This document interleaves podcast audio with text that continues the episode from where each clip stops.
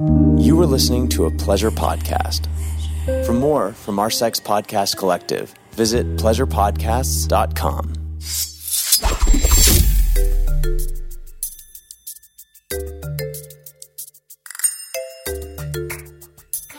Sex toy sales are skyrocketing because people want orgasms now more than ever. And Adam and Eve is here to help you with an incredible deal to make all your sexual dreams come true.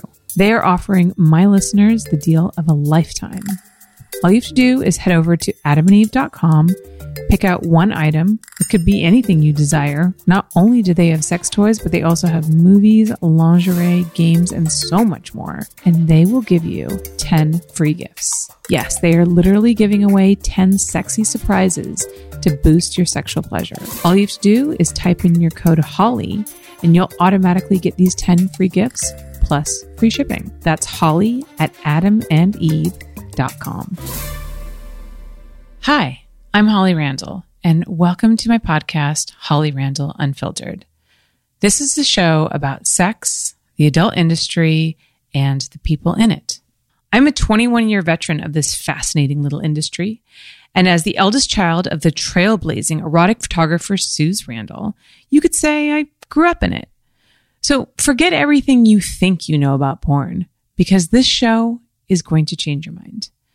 My guests are some of the biggest names in the industry, and we unabashedly reveal the real behind the scenes stories the funny, the inspiring, the tragic, and the bizarre. Everyone has an opinion about sex work, but few people actually listen to the sex workers. So sit back and prepare yourself for a podcast which is honest, raw, and unfiltered. Today, I am thrilled to introduce social psychologist and sex educator Dr. Justin Lehmiller. In this episode, we cover the sometimes shameful world of fantasies. Do you have a dark fantasy that you wouldn't want anyone to know? How do you bring up fantasies to your partner? Ever wanted to participate in a threesome? How do you bring that up to your partner? Also, is porn actually addictive or is that a myth? This and so much more in this incredibly fascinating interview. So let's get right to it.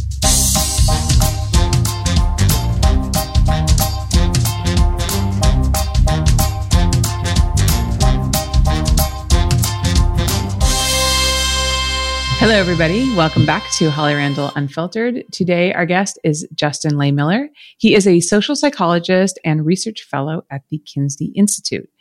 In the interest of the show, he's also an award winning sex educator, having been honored three times with the Certificate of Teaching Excellence from Harvard University, where he taught for several years.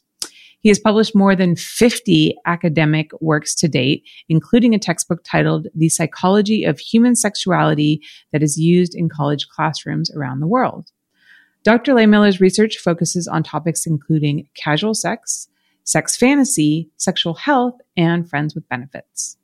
He runs the popular blog Sex and Psychology and hosts the Sex and Psychology podcast, which ranks among the top social science podcasts.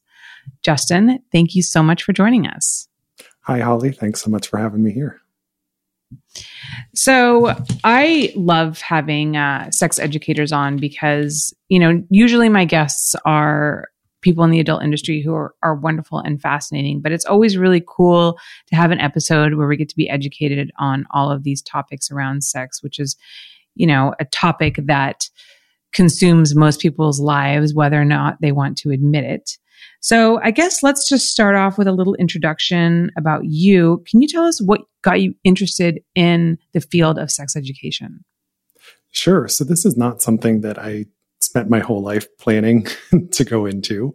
It just kind of spontaneously happened. So my professional journey was I went and got my undergraduate degree in psychology and went to graduate school to study social psychology. And specifically, I wanted to study the psychology of romantic relationships and what makes for a healthy, long lasting, committed relationship.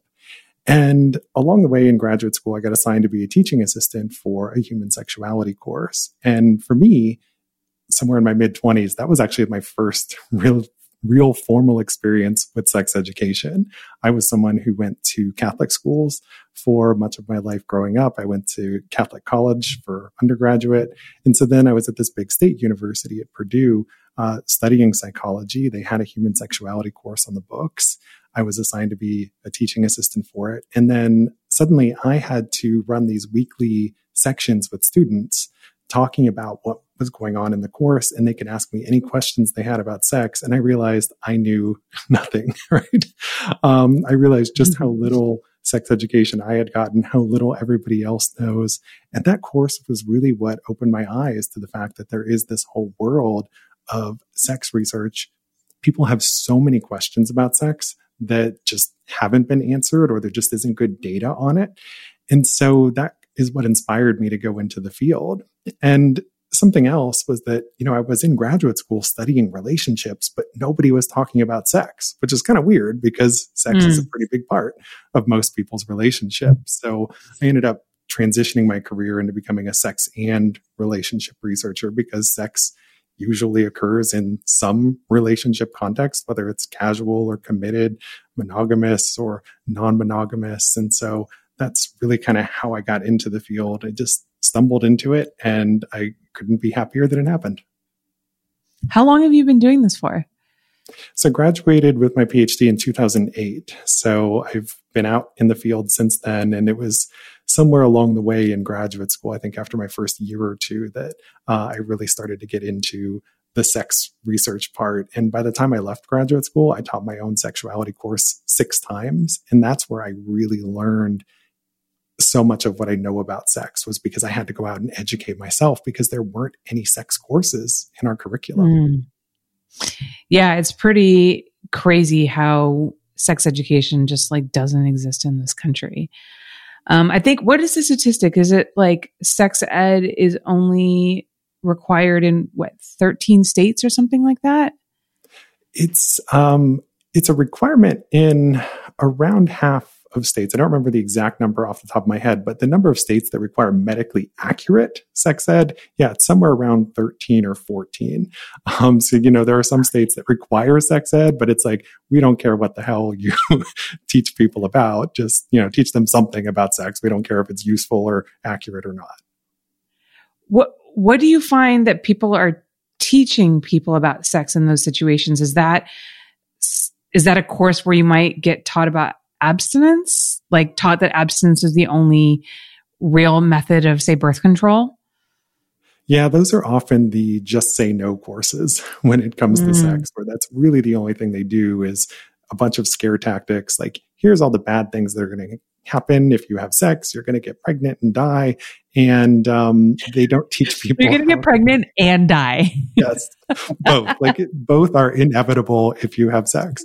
You know that that really is kind of the message that so many of those abstinence courses teach, and it's problematic that we don't give adolescents a lot of useful information about sex. We don't give them compre- comprehensive sex ed for the most part, but we also don't do this at other stages of life doctors and physicians, people who are going to become sex therapists. There's so little sexuality training for all of them. And so a lot of us in the field have to be like me in that you're self taught. You have to go out and do the work yourself and find the learning opportunities because no one is out there really providing it.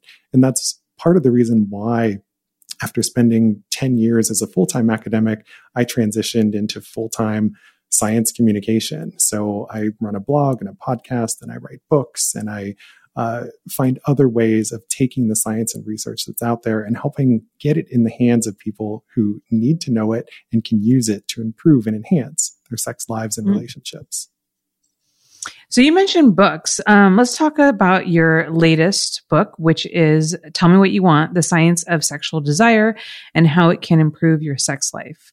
Can you tell us a little bit more about um, what you actually cover in this book?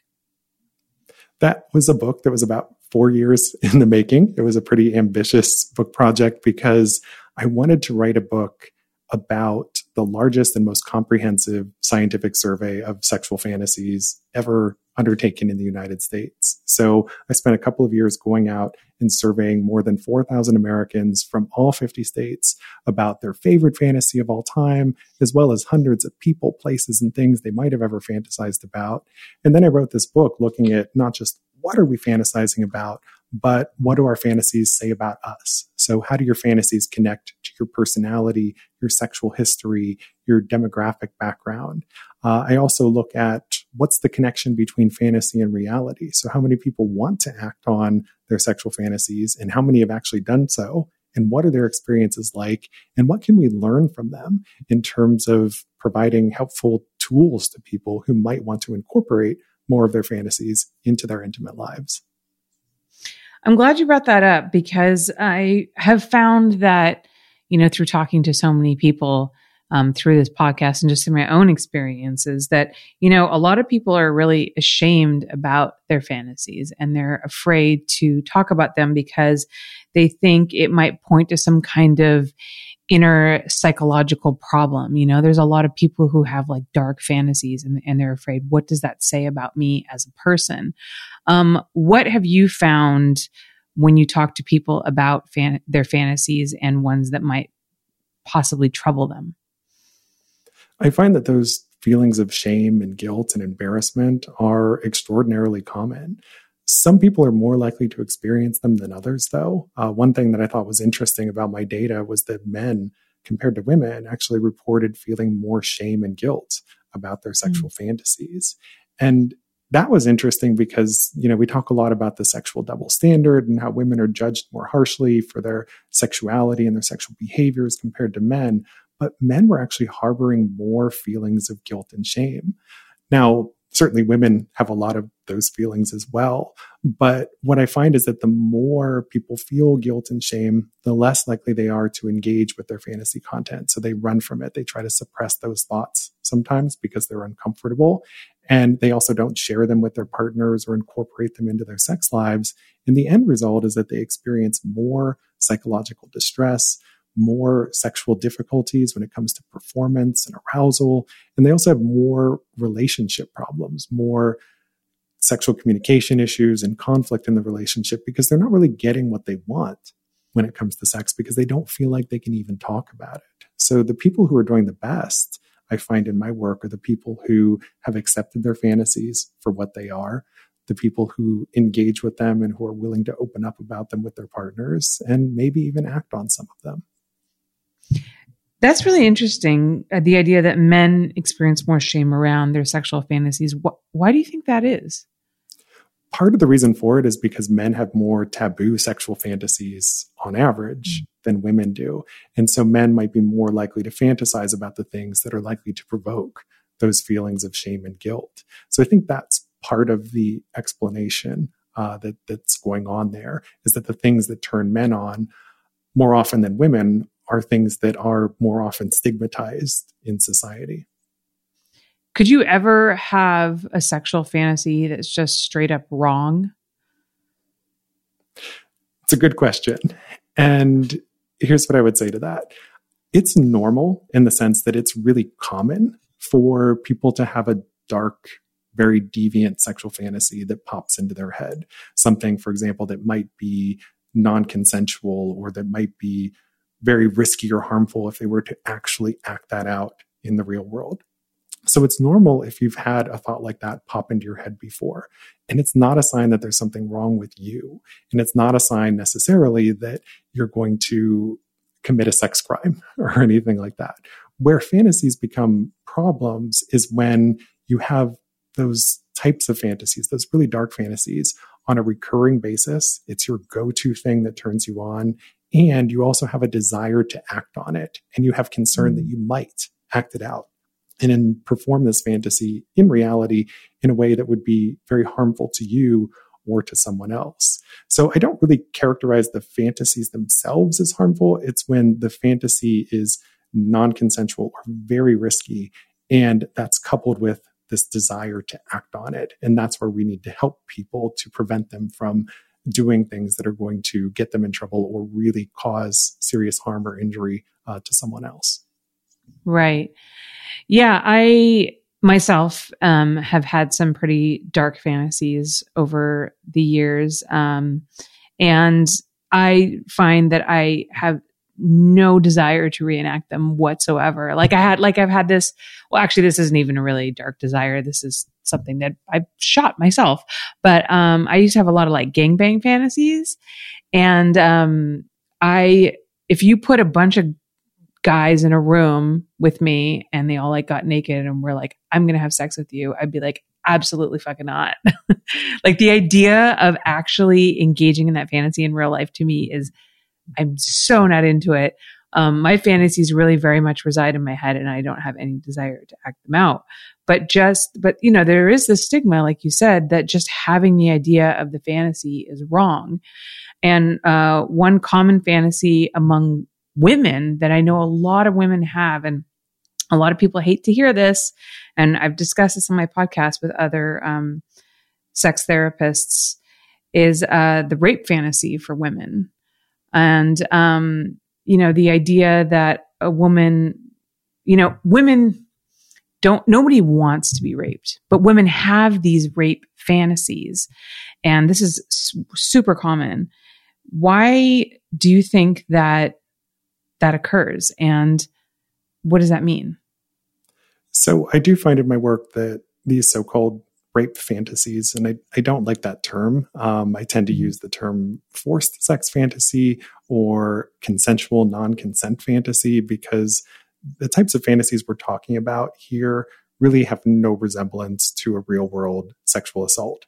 Because when you think mm-hmm. about these fantasies, the person who is having that fantasy is in control. They get to select who their partner or partners are the terms and conditions under which the encounter takes place, when it starts, when it ends. And so when you're the fantasizer, you're in control. And it is consensual, even if what you're fantasizing about is forced sex, right? Um, mm-hmm. So I think it's important for us to reframe our conversations around these fantasies. And I think taking that rape term out of it is, is kind of a helpful first step. And something that I think a lot of people will find to be interesting is that it's not just women who have these fantasies. I find that a majority of self identified men, a majority of people who identify as gender non binary report having these fantasies about sex being forced on them. Now, women are more likely to have these fantasies than men are, but most men have had that fantasy before too. And so it's mm-hmm. not something that's unique to any one gender. And I think part of it speaks to the fact that submission, sexual submission in general, is a really common sexual fantasy. And coupled with that is this desire to be overwhelmingly desired by someone else. And I think that's why these fantasies are also sometimes called ravishment fantasies. It's because you want a partner or partners who find you so irresistible that they can't help themselves or control themselves. And so I think these fantasies speak to deeper desires for things like submission and for feeling wanted and feeling irresistible more than anything else. And so we need to totally separate and distance this from you know discussions about rape and sexual assault in the real world because that is a totally different and abhorrent thing whereas these fantasies are things that have totally different roots and are unrelated yeah, I'm glad that you made that distinction. Um, the consent, non consent, uh, or CNC, as I've seen it abbreviated online, is something that has come up a lot lately, especially with the New York Times article about um, Pornhub, and you know they they claim that it was raped it was raped, sorry, that it was infested with rape videos, where a lot of people argued these are consent, non consent videos that performers willingly engage in. And this falls under um, the First Amendment. You know, people are allowed to make this kind of content as long as obviously the adults are consenting adults and they're acting out of fantasy and it is not true to life. And um, there's a lot of people that have a really hard time wrapping their head around the idea that maybe a CNC fantasy could be a situation where um, could be a could it be a place for healing? Like I've talked to some performers who said that they like to engage in these kinds of scenes because, like you mentioned before, it allows them to take control over a situation that perhaps they had a traumatic experience with in their past, but reliving it in a controlled, safe environment helps them process that experience. Is that something that you've come across? So I have seen something along those lines in the sense that for many people, their fantasies are therapeutic in a sense mm. where they are working through some previous trauma that they've endured. And so sometimes in our fantasies, we put ourselves in positions or we craft scenarios that give us this sense of control that maybe we felt we were lacking at a previous point in life or during a previous experience. So there is something to that idea. But when it comes to actually acting out these consensual non-consent or forced sex fantasies, I find that there's actually a lot of concern among my participants about doing that. So while these are extraordinarily common fantasies, a lot of people say, you know, the idea of this is arousing to me, but I don't actually want to act on it because if I do, I have to give up some degree of control to the other person, or I have to place a lot of trust in someone else in order to carry this out. And I'm just not really comfortable with that. So I think we always need to make the distinction between sexual fantasy and sexual desire. And sometimes a fantasy is just a fantasy. It's a thought that turns you on. Maybe you turn to that thought during masturbation or during partnered sex, but you have no desire to actually incorporate it in your real life for a wide range of reasons. One being that maybe you think it's too risky to act on, or you don't think you could trust another partner enough to get that fantasy in a way that would, or to act on that fantasy in a way that would make you feel comfortable and at ease. Would it be okay then for you to consume CNC porn scenes? So I think that's something that different people need to decide for themselves because when it comes to pornography, that's a little bit different because that is often the embodiment of fantasy. And sometimes by making the porn and watching the porn, it feels more real than just the mm-hmm. fantasy. And I think that's where a lot of the discomfort comes from. Uh, is that you know there are a lot of people who have these CNC fantasies, but they don't even want to watch the porn because that just feels a step too far or it feels too real. And I think that's, that's especially real, yeah. common now in this Me Too era that we're in, where we're rethinking a lot of our sexual fantasies and desires and urges and so forth. And I've actually heard from a lot of women who have forced sex fantasies who suddenly find themselves really uncomfortable with having these fantasies because they want to support women who are victims of sexual violence and sex trafficking and um, they want to believe the women help them support them and they feel that somehow they are traitors to the cause by having this fantasy or by watching this type of porn um, and, and sometimes with the porn you know you don't see all the negotiation and all the other things that goes on beforehand when a scene is filmed. And so I think, again, that's part of the discomfort because people are already mm. feeling a lot of ambivalence about these fantasies. And then when you add in the porn, which makes it feel somewhat more ambiguous because it's this actual embodiment of the fantasy, I think that is what provokes a lot of discomfort. So I think we need to step back and different people are going to have very different feelings about that. Yeah. I had one of my Patreon members who asked, you know, in light of everything that's going on with Pornhub and the New York Times article and um, all the CNC videos that uh, were taken down off of the website, that, you know, why don't we put up some kind of disclaimer at the beginning saying, like, this was between consenting adults, like, nobody was harmed in this, or having a mini interview at the beginning to kind of assure the viewer that it is a fantasy between consenting adults and it's not real. Um, I do know that certain BDSM companies actually do pre and post interviews. Kink is a wonderful example. And I always find that I turn to the BDSM world when we're talking about consent and we're talking about acting out extreme fantasies in a safe place. And I and I do feel like the mainstream or vanilla porn world could learn so much from the way that people in the BDSM community um, manage consent and manage boundaries. Yeah, I think it's absolutely true. And I, I, think there is room for improvement in the way that pornography is presented and increasing that transparency or visibility and, and helping people to better understand, you know, the difference between porn sex and real sex and how there's all of these things that happen off screen, especially a lot of negotiation and consent communication. And when people are looking at porn as a model for sex education, which a lot of people are because they're not getting sex ed anywhere else, we can see how there's the potential for them to take problematic messages away from that. And I think that ultimately goes back to the need for more porn literacy education, but also maybe it's incumbent upon the porn companies and distributors to think about what are other ways that we can really clearly communicate that consent happened here and, and occurred. And so, you know, having those pre and post interviews, you know, could be one way of putting some people's mind at ease. Mm, yeah. Yeah. I definitely think there's a lot of room for improvement in that area.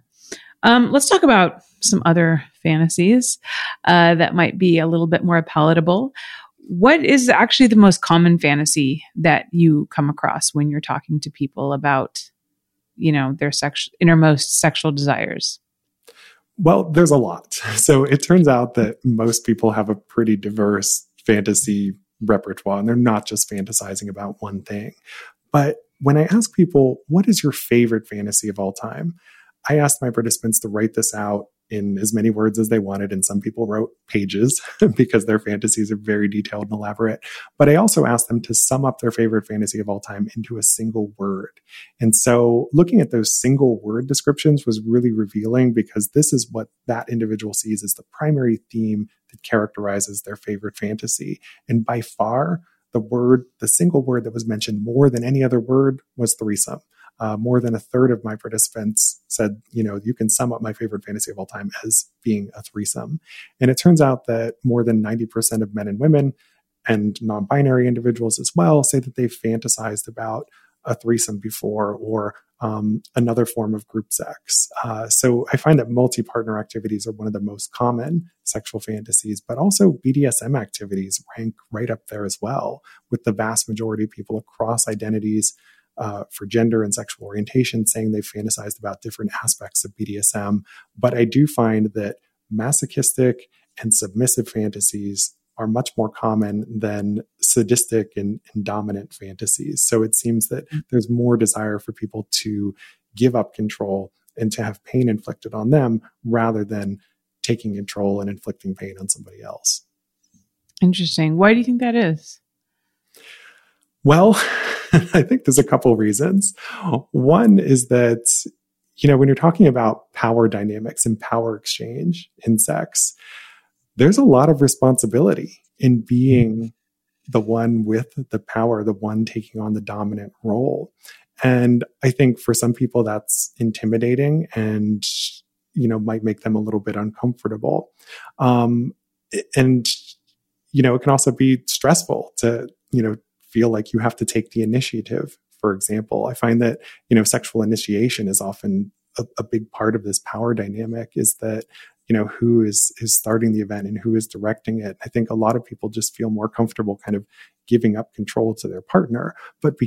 because we see that being more common in general that's part of the reason why we have a lot of desire discrepancies and other issues in relationships, it's because neither partner is initiating.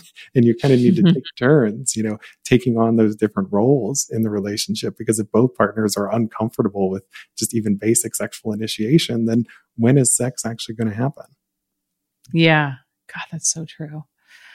All right, we're going to take a quick commercial break. Hang tight, and we'll be right back. Today's episode of Holly Randall Unfiltered was brought to you by Manscaped. I think we can all agree that dating during a pandemic is competitive and tough. Don't worry, there's optimism with Valentine's Day right around the corner. And I want you to be prepared for this holiday by presenting the prettiest dong possible. That's why our sponsors, Manscaped, have created products that will make your V Day date say, Wow, what a great set of balls you have there. Your girl can't think of what to get you this year? Tell her to get the gift that's for you and for her. The Manscaped Perfect Package 3.0 is the ultimate hygiene package for your below the waist grooming needs. The Perfect Package is led by their revolutionary Lawnmower 3.0 trimmer, which not only prevents nicks, but is also waterproof, which allows you to groom in the shower and prevents a pube murder scene on the bathroom floor and in the sink. And just in time for Valentine's Day, they've released their signature scent Manscaped Cologne. Get all of this for 20% off and free shipping with the code HOLLY at manscaped.com. That's 20% off with free shipping at manscaped.com using code HOLLY. All right, we are back. So we briefly touched upon the fantasy of threesomes, and this is something that a lot of people are interested in trying out. I myself have had two threesomes in my life. Um, neither one turned out the way that I expected it to. So, what is what is the fantasy versus the reality usually like when it comes to threesomes? And if I was somebody who wanted to suggest to my partner about engaging in a threesome, what's the best way to go about it? And what are the most common pitfalls? It's a great question. So, to step back for a second, when I ask people about their favorite fantasy of all time, I also ask them, Have you ever shared this fantasy with a partner? Have you ever acted on it? Do you want to act on it as well? And what I find is that about 80% of my participants say that they want to act on their favorite fantasy, no matter what it is but only about half of them say they've ever shared that fantasy, and only about one in five have ever actually acted on it. So there's a pretty big gap between fantasy and reality, with people carrying around a lot of fantasies that they do want to act on, but have never yet found an opportunity or the confidence or opportunity uh, to do so. So when it comes to threesome fantasies specifically, I find that that really does seem to be the single most common fantasy, but it's also the fantasy that is least likely to turn out well when people act on it. And I think a big part of the reason for that is because most people don't really have a script for how that should go, right? They understand the dynamics of two person sex, but what happens when you bring another person into the bedroom? Who does what with whom and when? And how do you navigate that, figure it out? How do you ensure that nobody feels left out, that everybody's getting their needs met? And so I think it's oftentimes that uncertainty that is a big problem in threesomes and group encounters but it's also often having these like really sky high expectations that are different across different partners where they've envisioned the scenario going different ways. And when I look at the ways that people describe their threesome fantasies, most people fantasize about being the center of attention. Well, if everybody's fantasizing about being the center of attention, you know, that's sort of a recipe for disaster when you go in because, you know, people aren't feeling like they're getting what they want. And so I think it's really important to understand when it comes to threesomes that they require a lot of advanced communication and communication during the act to figure out what it is that people want so that everybody leaves that situation feeling like they got their needs met and feel satisfied. I think more often than not, people kind of like jump into threesomes without having that advanced discussion or negotiation. And that's where things often tend to go wrong, where it just kind of it's a threesome that happens spontaneously rather than having it being planned um, and negotiated where you can actually figure those things out. So communication is really one of the big keys. Yeah, in both of my threesome experiences, there was always someone being left out. One of them was me. And then the other time was the girl's boyfriend who she brought into the scenario. I was not interested in it, but I was like, okay, whatever, fine suck his dick if you really want me to. Um, but yeah, I mean, there was definitely no communication in either one of those. So, speaking of communication, if I was in a relationship and I wanted to suggest to my partner the idea of a threesome, what's the best way to go about that? And how do I avoid any issues of jealousy or perhaps my partner questioning whether or not I really want to be in a monogamous relationship?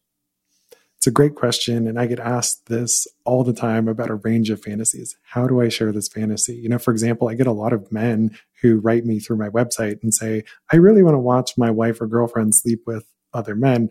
How do I make this happen?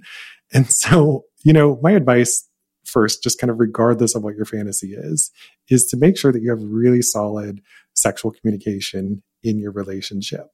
And if you've never shared fantasies before, it's probably best to step back and start low and go slow. Start by sharing some of your tamer sexual fantasies and identifying some of your common sexual interests before you jump into the more adventurous things or things that involve bringing other people into the bedroom.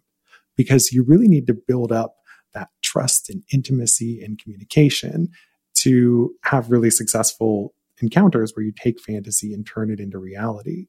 Uh, so that's a big part of it. Another part is when you're sharing a fantasy with a partner to present it in a way that validates them.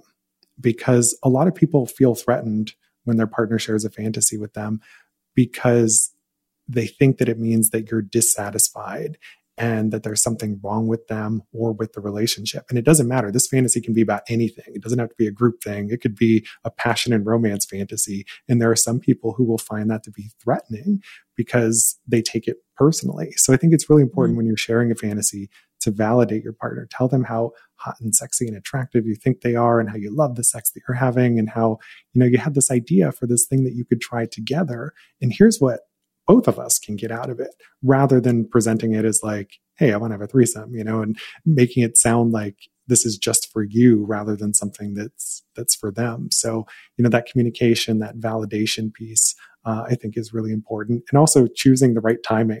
Like, when do you share yeah. your sexual fantasies? So, you know, try to do it at a moment when you're already both sexually aroused because sexual arousal tends to reduce your disgust response. And so it's more likely that you'll be receptive to each other's fantasies if you can do this at a moment when you're both kind of in the mood rather than, you know, over the breakfast table or, you know, spontaneously at some other point during the day. Mm-hmm. Okay, that makes sense. So you mentioned that one common fantasy among men is watching their partner with another man. Uh, that's a niche in the adult industry, which is very popular, which we call cuckolding. And oftentimes in porn, that's portrayed in a very aggressive way where the wife is having sex with some guy who's much bigger and manlier than her husband. And she's kind of berating her husband the whole time, saying, you know, this guy's dick is so much bigger than yours and he can make me come in a way you can't. Basically, it's like a humiliating cuckolding scene.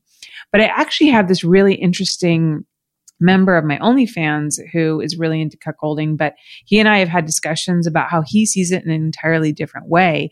He loves it because it's the idea that like his partner is so sexy and so beautiful and so irresistible that he wants to like share her with other men and he wants to see other men worship her in the way that he believes her uh, she should be worshipped in the way that he worships her and for him it's almost like a validating mm-hmm. um, situation. So, how does that fit into the cuckolding fantasies that you've heard about from your patients? Yeah, so cuckolding just in general is a super common fantasy among men. I find that more than half of people who identify as male across sexual orientations say they've fantasized about some type of cuckolding before where they're watching their partner have sex with someone else. Now, mm-hmm. I've done some specific studies of cuckolding and cuckolding fantasies, and I find that they play out in different ways for different men. And sometimes there are different terms that people use to describe those fantasies. So the term cuckolding often connotes this, you know, BDSM connection where the person who is watching, who is taking on that voyeuristic role, is also submissive and might have elements of masochism and humiliation involved, right? Um, but there are some people who are interested in this, you know, same basic idea of watching their partner have sex with someone else, but there's no BDSM element to it at all. And it might be along the lines of what you said, where there's that positive reflection on the self, where it's an ego boost in a way. Um, but it might also be seeing their partner's pleasure that is what is the turn on for them, where it's it's sort of this mm idea of compersion, where you take pleasure in your partner's pleasure. Now, the term hot wifing is something that's often used to refer to that kind of variant of cuckolding where you're getting that esteem or ego boost. And a colleague of mine, uh, David Ley, he's a sex therapist in New Mexico, has written a great book that dives into cuckolding and hot wifing and the distinctions between them. And it's called Insatiable Wives Women Who Stray and the Men Who Love Them. So it's a great read if you're interested in learning more about kind of the dynamics of cuckolding, which you know, it, it's super fascinating. There are other elements we could get into. We could do like a whole show just on that because, you know, there's often this interracial component that goes along with cuckolding. Um, there's this big emphasis on penis size uh, of the third person coming in as well. So it's, it, you know, again, we could talk a lot about that, but I encourage you to check out David's book to, to learn more about that. And if you guys haven't already seen it, you can also check out my interview with Dr. Ley. I did interview him about a year, two years ago. Um, just look back in the archives and um, you can find my episode with him. And we talked a little bit about his book as well. Um, but we talked, what we talked a lot about, and something that I want to ask you too, is about the idea of porn addiction. Is it a myth? Is it true? Um, if you have issues with watching too much porn, it's affecting your personal life. How do you address that? We're going to get to that right after this commercial break. So hang tight, guys. You guys, I'm so excited about my new sponsor because these people are very near and dear to my heart. They've been one of my main clients, if not my main client, for like over the past 10 years. I'm talking, of course, about Twistys, and they're sponsoring my podcast now, and I'm so thrilled. If you didn't know, Twistys is the ultimate site for lesbian and girl girl scenes. It explores your deepest and sexiest fantasies. I've been producing for Twistys for years, like I said, and honestly, I can say it's some of the work I have been the most proud of and the most excited to share with the world. Twistys has been creating the hottest glamour porn for over 18 years with the top names in the industry, now exclusively streaming girl girl content. Their scenes showcase the most recognizable models working with the best fresh faces, making waves in adult entertainment. Twisty's Treat of the Months feature exclusive content and videos produced by me, highlighting the hottest girls of the moment, letting them show off what makes them so addicting. Treat of the Months have included Gina Valentina, Alina Lopez, Emily Willis, Desiree Dulce, Demi Sutra, and Twisty's current Treat of the Year, Molly Stewart. To unwrap the hottest treats and mouthwatering scenes, visit twistys.com or you can find them on Twitter at Twistys and on Instagram at Twistys Treats. All right, everybody, welcome back. So I want to dive right into the issue of porn addiction. And is it a real addiction? It's something that I've had a lot of people ask me about. And um, I know that there's quite a few people that I've spoken to who have said that it's had a negative impact on their life. So, how would you address those questions? So, I think when we're talking about pornography and the way that it affects people, what we see in the research is that it affects different people in different ways. For the vast majority of people, porn does not cause problems. And for many of them, porn enhances and improves their sex life in various ways. Uh, so, for example, porn is a way that people can vicariously live out some of their sexual fantasies, or where they can get inspiration for new fantasies, or it's an aid for sexual arousal. We also see in research on couples that couples who use porn together as a form of sexual novelty, a way of, you know, adding a dose of newness or excitement to their relationship, they're more sexually satisfied and they're more likely to report keeping passion alive in their relationship. And so we actually see a lot of positive effects of porn on people. And for most people, that seems to be the more likely way that it affects them. Now, by the same token, there are some people who say that porn is a negative influence in their life and it causes problems. So, for example, some people who say they have problems controlling their porn use, they feel like it's out of control for them, or it's become a source of disagreement or conflict in their relationship. I hear about that one quite a bit. And I think the interesting question to analyze there is whether porn itself is really the problem or whether it's something else, you know, where porn is a symptom of another problem or issue. And I think when we're talking about the people who, you know, feel very uncomfortable with their porn use and who feel like they might be addicted to it or that their porn use is out of control, what we often see in the research is that they've got other issues going on in their life where maybe there's some depression or anxiety that leads them to seek out more pornography, or they've got a major issue in their relationship. It's maybe a sexless relationship. And so they've turned to porn as a substitute uh, for the sex that they're not having. Uh, or, you know, what might upset them is that they're using pornography, but they feel that they shouldn't be doing that because they have moral qualms about it. And so sometimes there's this moral conflict that's going on.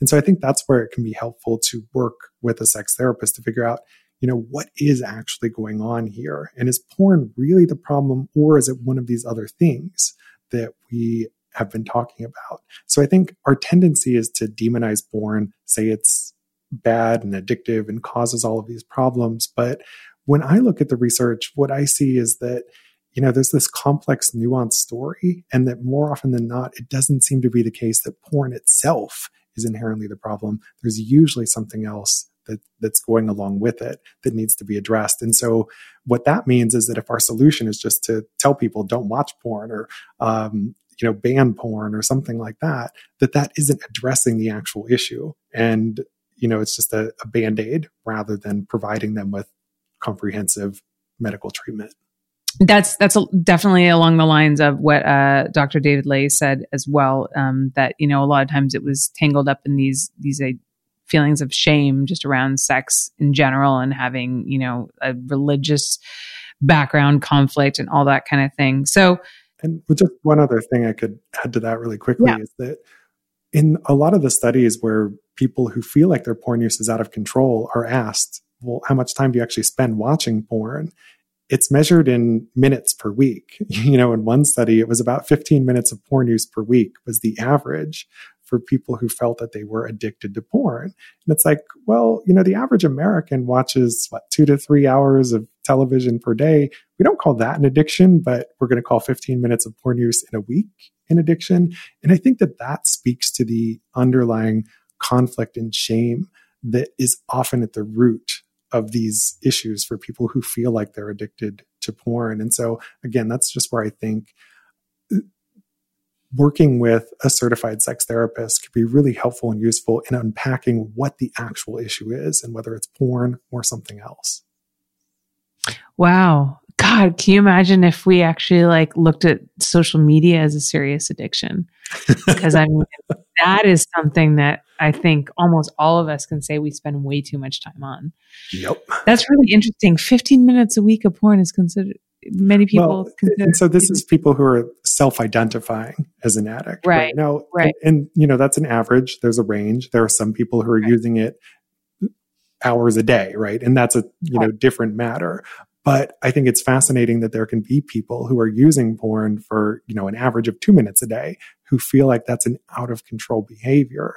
And in those cases, I think that's more likely to represent a conflict. Now, if somebody's doing it hours a day and they're doing it even when they're not feeling sexually aroused, like that might be a different issue entirely. And again, working with a sex therapist can help disentangle that.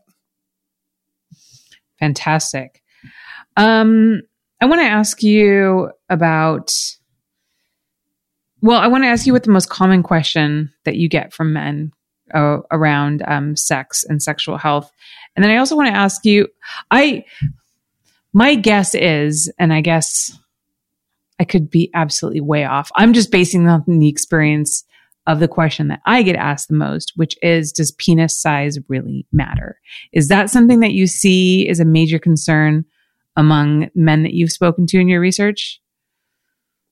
Yeah, I'd say the most common questions I get are what is the average penis size? Does penis size matter? And are my fantasies normal? You know, those are the the kinds of things I tend to hear from men the most often. And so yeah, there does seem to be a lot of anxiety that guys today still have that's measured in terms of how they think about their their penises and you know, when I ask people what they think the average penis size is, they think it's much bigger than what the actual average is. So if you look at a meta analysis of studies of measurements of more than 15,000 men's penises, you know, the average is about five inches, you know, and when you ask people what's the average penis size, you hear six inches, six and a half, seven inches. And it's like, no, like that's way off.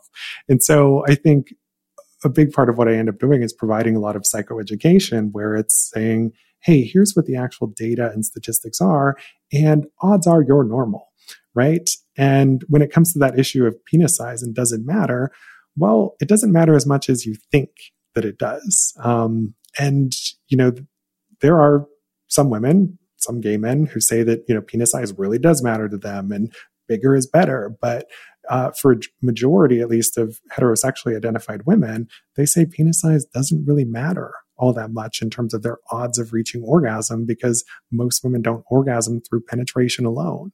So I think we just place too much emphasis on the role of the penis and assuming that bigger is better. And that's not the case.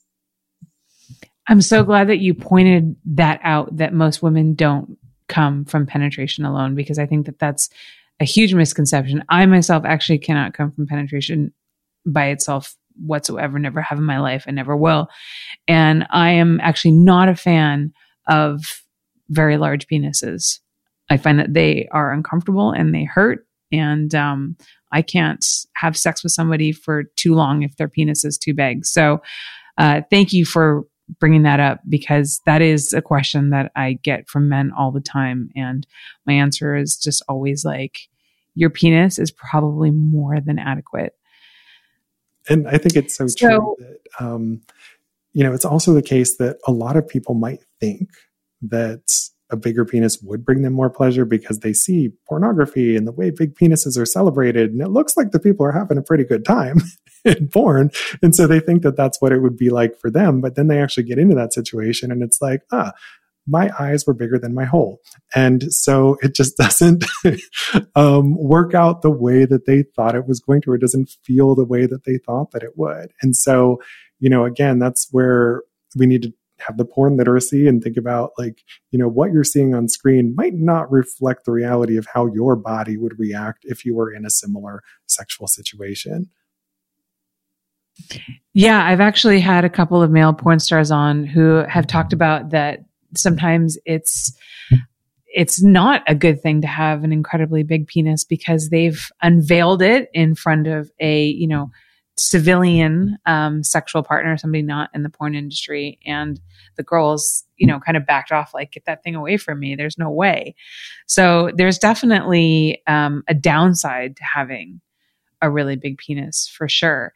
And the idea okay so this is another thing that i've had to tell people there's a re- there's a real logistical reason why penis sizes are so big and porn. First of all, porn is over the top. Porn is playing out of fantasy. Porn is not real. You know, women's tits are huge, women's butts are big. Like this is not real life, right? So there's that. It's kind of like a characterization of um of real sex. Secondly, you actually need like a very long penis in order to show the penetration and be able to light and photograph it at the same time. So if you're shooting a shot where a guy's penis is going inside a woman and the guy already has to kind of have sex sideways anyways, we call it opening up to camera so that we can see the penetration.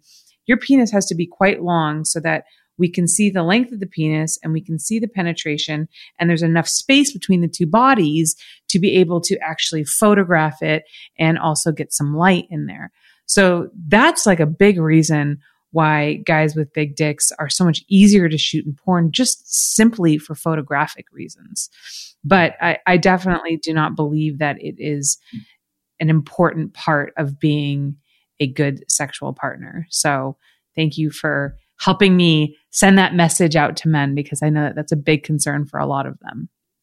And you know, just one other thing I'd add to that, I did um, an episode of uh, Zachary Zane. He's a sex writer at Men's Health of his show a couple of months ago, and we were talking about this issue of penis size, and he mentioned th- this term that I think is you know helpful for another way of thinking about this, which is that there's sort of this idea of vacation dick and boyfriend dick right? And there are some people who think, you know, a big penis, like on occasion, might be great, but I don't want that every day. My body couldn't handle that. I wouldn't enjoy that. And so I want somebody with a appropriate size penis for my body for my boyfriend or partner, right? And so that's just, I, I just like that distinction as another way of thinking about this that, you know, for a lot of people, you know, big penis might be okay on occasion, but not on a daily basis.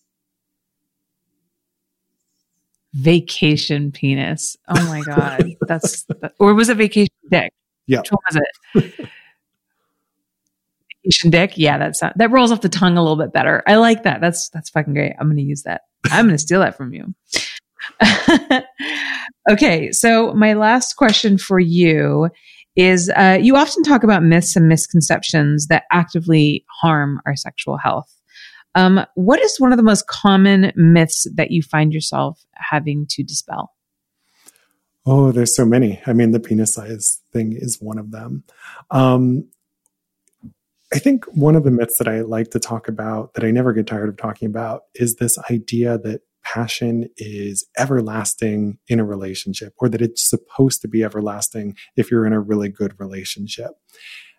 The reality is that it takes work to keep passion alive and it's normal for it to decrease or decline over time because human beings are inherently turned on by novelty. We need new and exciting elements in our sex lives to keep us aroused and to keep enjoying a satisfying sex life. And we see this in all kinds of studies. For example, if people watch the same porn clip every day for a week and they have their genital arousal measured each time they watch it, their arousal goes down. But if you show them a new clip with new performers, new activities taking place, then their arousal goes back up. And that just speaks to that fact that human beings are titillated bisexual novelty. And so what this means is that if you're in a long-term relationship with someone, you need to keep mixing it up and trying new things in the bedroom if you want to keep that passion alive. Um, one other big myth that I think is true for uh, sexual relationships and romantic relationships is a lot of people believe in this idea of a soulmate, which I think is bullshit, uh, to be perfectly honest, um, where they think that there's one right person out there and that when they meet that person, like everything's going to work out perfectly. Like people who believe in what we call destiny. And what we see is that the reality is they actually have a harder time finding a satisfying relationship. They break up sooner and their relationships sooner because they never actually sit there and try and work on conflicts, sexual or otherwise, in the relationship. Mm-hmm. They just jump ship and leave. And so they never develop the communication skills and everything else that's necessary to build that satisfying relationship they want. So uh, I would say that those are two of the the biggest myths that I encounter. So you know, ditch the idea of the soulmate for one, um, and you know, make sure that you've got that uh, you know really solid communication in your relationship. God, that is so true. And you know, I know that people love to like blame porn for people's relationship issues, but when you're specifically talking about that whole soulmate idea and the idea that like passion is everlasting, I blame Hollywood for that. I blame like those Disney movies, you know, um, where you're going to have this prince who's going to come and save you and he's going to be everything to you. And it's so incredibly true. I have found myself in a much happier place in my old age because I have learned to manage my expectations. And I really feel that that is like one of the true keys to happiness because when you talk about the idea of a soulmate, you look at this, you, you put everything on one person. I had this conversation with Tristan Taormino on an earlier episode and when we were talking about polyamory and how you know we have this idea that our mate has to be everything to us. He has to you know intellectually fulfill us and he's got to be able to sexually fulfill us on every level and he's got to be able to emotionally fulfill us on every level. And it's just too much to expect from one person. And you're right you know when when people don't meet all tick all of those boxes that you think that that they should then you know the, we leave and then you end up, um, you know, cycling through a ton of partners or in the end, maybe up with, end up with nobody. And it's just a really sad state. So I do think that we need to reframe our idea of like what relationships are like and, you know, what a soulmate is or get rid of the idea around that altogether.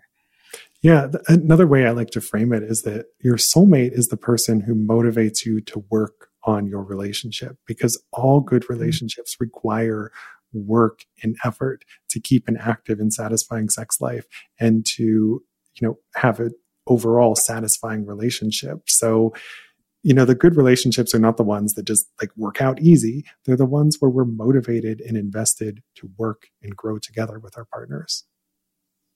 Could we also maybe consider the fact that a healthy sex life is different for different people. You know, so often I see this, this thing where like, oh, you know, people are like, oh, we have this amazing sex life. We have sex three times a week and we've been married for 50 years. And, you know, one might see that and think, oh, well, I don't have sex three times a week and I've only been married for three years. Does that mean that my marriage is already doomed? Like, could we perhaps suggest that maybe you, you have sex with less frequently than other people, but you're still like, and maybe sex isn't like a huge centerpiece of your relationship, but you're still very much in love and you're still very happy in your relationship and and sex doesn't need to be such like a big part of what defines you as a couple. Yeah, and I think part of being a sex positive sexuality educator and professional means recognizing that different things work for different people. And for example, when it comes to a relationship, monogamy is right for some people, polyamory or swinging is right for other people. When it comes to sexual frequency, once a week or once a month or even once a year, you know, that, that can be normal if you're happy and satisfied with what's going on in your sex life. And so there isn't one right or correct sexual frequency. There isn't one right or correct way to have a sexual relationship with somebody else. You have to figure out what it is that works for you. And I think as long as the partners involved are communicating and having their needs met, then great. And we need to stop this tendency to just compare ourselves to other people and think that, well, they're having more or different, and that's necessarily better than what I'm having. And that's not the case. The question is, are you happy? Are you content? Not how are you measuring or stacking up compared to your neighbors? Yeah, the whole um, pitfall of comparing yourself to other people. That is uh, definitely a whole. A lot of our, a lot of us have uh, fallen into, and it's it's not a healthy way to live your life. Which unfortunately, it's easier said than done because it's you know I'm a social psychologist by training, and so one of the key things we learn is that we're always engaging in social comparisons throughout our lives, looking at other people and making inferences and judgments about how we feel about ourselves based on what's going on with others. And we need to, you know, recognize that that is a tendency and it can be hard to fight against it. But it's part of the reason why so many of us are dissatisfied with our sex lives and relationships is because we're making poor comparisons. And so, you know, part of it could be maybe we need to adjust the comparison level, um, you know, that we're using. And, you know, for example, instead of looking at sexual qua- quantity, you know, how often are you having sex is this key thing we're comparing ourselves on. Maybe it's sexual quality, you know, so how satisfied are you with the sex that you're getting? So I think it's again reframing those expectations and comparison levels and, you know, finding healthy ways to think about your sex life. God, yeah, great advice. Dr. Lehmiller, thank you so much. This was an amazing episode. You taught me so many new things, and I'm sure that my audience gained a lot of insight as well. Can you tell us where people can find you online? Sure. So I run a blog and podcast called Sex and Psychology, which you can find at sexandpsychology.com. You can also subscribe to the pod, subscribe to the podcast on your favorite podcast platform. And you can follow me on all the social media channels. You can find links to those on my websites and on my website and also find links to my books if you want to learn more about the science of sexual fantasies or maybe even get your hands on my textbook, The Psychology of Human Sexuality, if you want to like really take a comprehensive look at the world of sex research. Fantastic. And you guys can find me as always at Holly Randall on Instagram and Twitter join my Patreon to support this podcast and get access to free bonus content and early interview releases. That's patreon.com slash Holly Randall Unfiltered. Thank you guys so much for watching. Dr. Lehmiller, thank you again so much for your time. And I will see you all next week. Thank you so much for listening. If you love my show and want to support it, I ask that you take the time to rate and review my podcast. Now, if you're not sure how to do that, you can go to ratethispodcast.com slash HRU and you'll automatically be directed to the various podcast apps your device supports and then be led to the place where you can rate my show. Five stars, of course, and leave your glowing review. Okay, it doesn't have to be glowing, but you know, say something nice. You can also financially support this show through my Patreon by visiting patreon.com slash Holly Randall Unfiltered, where you get so many perks for your support. Things such as early releases and live recordings of my interviews, merchandise such as stickers, mugs, and hoodies, autographed copies of my photography books, free access to my private Snapchat and not safe for work website, hollyrandall.com, and my bonus podcast, My LA Porn Life. Also, join my Facebook group at facebook.com slash groups slash Holly Randall Unfiltered, and you can watch the video versions of these interviews at youtube.com slash Holly Randall Unfiltered. Oh, and of course, sign up for my newsletter at hollyrandallunfiltered.com and get all the info on upcoming guests and special projects. Again, thank you so much from the bottom of my heart for supporting my podcast in whatever way that you can.